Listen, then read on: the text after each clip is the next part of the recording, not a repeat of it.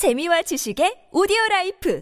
팟빵 안녕하세요. 군사도복입니다. 최후의 대기갑전을 앞두고 러시아군과 우크라이나군 양측의 공세가 오갔던 우크라이나의 동부전선 루한스크 루비즈네 지역에서 어이없고 통쾌한 상황이 벌어졌다는 것이 뒤늦게 알려졌습니다. 4월 10일 러시아군은 이 지역의 질산 실린더를 폭격해 군사적 긴장감을 높였는데요. 이곳에 들어있는 것은 유독성 물질인 질산가스이며 우크라이나 당국이 공개한 사진 속에서는 주황색 구름이 하늘을 뒤덮으며 공포스러운 분위기를 조성하고 있습니다. 이를 두고 우크라이나와 러시아 양측 모두는 서로가 우리를 화학물질로 공격하기 위해 질산 비싼 탱크를 터뜨린 것이라 주장해댔습니다. 그러나 현재 상황으로 봐서는 누가 봐도 러시아군이 쏘아 이 안에 든 질산가스로 우크라이나 측에 피해를 입기로 했다는 것을 알 수 있는데요. 그런데 어이없게도 오히려 이 질산가스에 피해를 입은 것은 러시아군 쪽이라고 합니다. 게다가 이로 인한 피해 때문에 전력이 약화된 탓을 노리고 기습 공격을 가해온 우크라이나군에 의해 무려 40대의 장비가 파괴당하는 것은 물론 50톤의 탄약까지 모두 잃고 말았다는데요. 안 그래도 탄약과 물자가 부족한 러시아군의 상황에서 이는 크나큰 손실이 아닐 수 없습니다. 게다가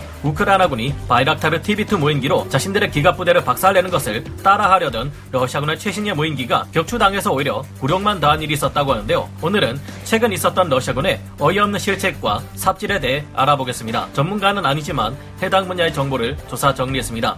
본의 아니게 틀린 부분이 있을 수 있다는 점 양해해 주시면 감사하겠습니다. 우크라이나 동부 전선의 루안스크 루비진의 지역에 질산 실린더를 폭격한 것은 러시아군 측이며 이들은 유독성 질산가스가 밖으로 빠져나와 우크라이나 측에 더 큰 피해를 일으키도록 야기한 것으로 보입니다. 그러나 이때 폭격으로 인해 공기 중에 빠져나온 4톤의 질산가스는 쿠데리아 시오카 지역을 포함한 러시아군의 방향을 향해 나아가 그들을 덮쳐 버렸습니다. 이 장면은 현지 시각 4월 9일 현재 상황을 담은 SNS 등에 공개되었는데요. 하늘도 러시아군에게 분노한 것인지 하필 이때 역풍이 불어 바람이 러시아군 쪽을 향했고 질산가스로 우크라이나군을 공격하려던 러시아군은 되려 자기들 꾀에 자기가 빠진 꼴이 되고 말았습니다. 쌤통이게도 이 질산가스에 의해 피해를 본 것은 이 사태를 유도한 러시아군 지역뿐이고 다른 곳은 전혀 피해가 없었다고 합니다. 당시 현지 상황을 나타내는 Live UA Map 전황 지도를 보면 마치 화생방 공격을 당한 듯 화학 공격 표시가 나와 있는데요. 하지만 이들의 불행은 여기서 끝나지 않았습니다. 그리고 4월 13일 전해진 바에 의하면 러시아 질산 탱크 폭격이 있었던 이 루비즈네 인근에서 우크라이나군이 급습을 감행 러시아군의 장비를 40대나 파괴하고 50톤에 달하는 탄약까지 모두 쓸 수 없도록 파괴해버렸다고 하는데요. 급습을 감행한 이 우크라이나군 부대들은 러시아군이 질산가스 역풍으로 인해 혼란에 빠진 그 틈을 노려 손쉽게 러시아군 부대를 무력화할 수 있었던 것으로 보입니다.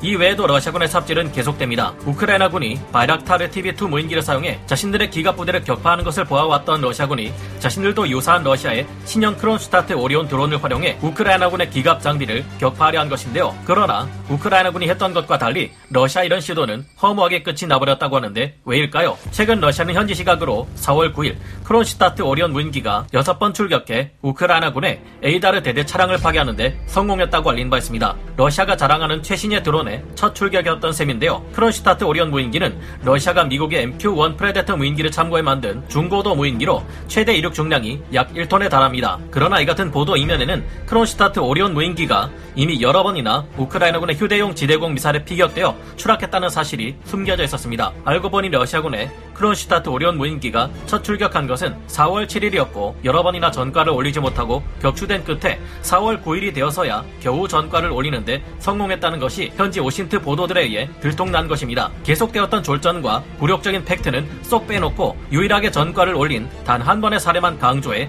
첫 출격에 첫 전과를 올렸다고 거짓말을 한 것이죠. 여러모로 이런 졸전은 우크라이나군의 화려한 전과와는 비교할 수 없는 결과인데요. 우크라이나군은 바이락타르 TB2 무인기와 아군 포병부대, 특작 부대와 협공을 통해 수많은 러시아군의 기갑부대를 격파해왔습니다.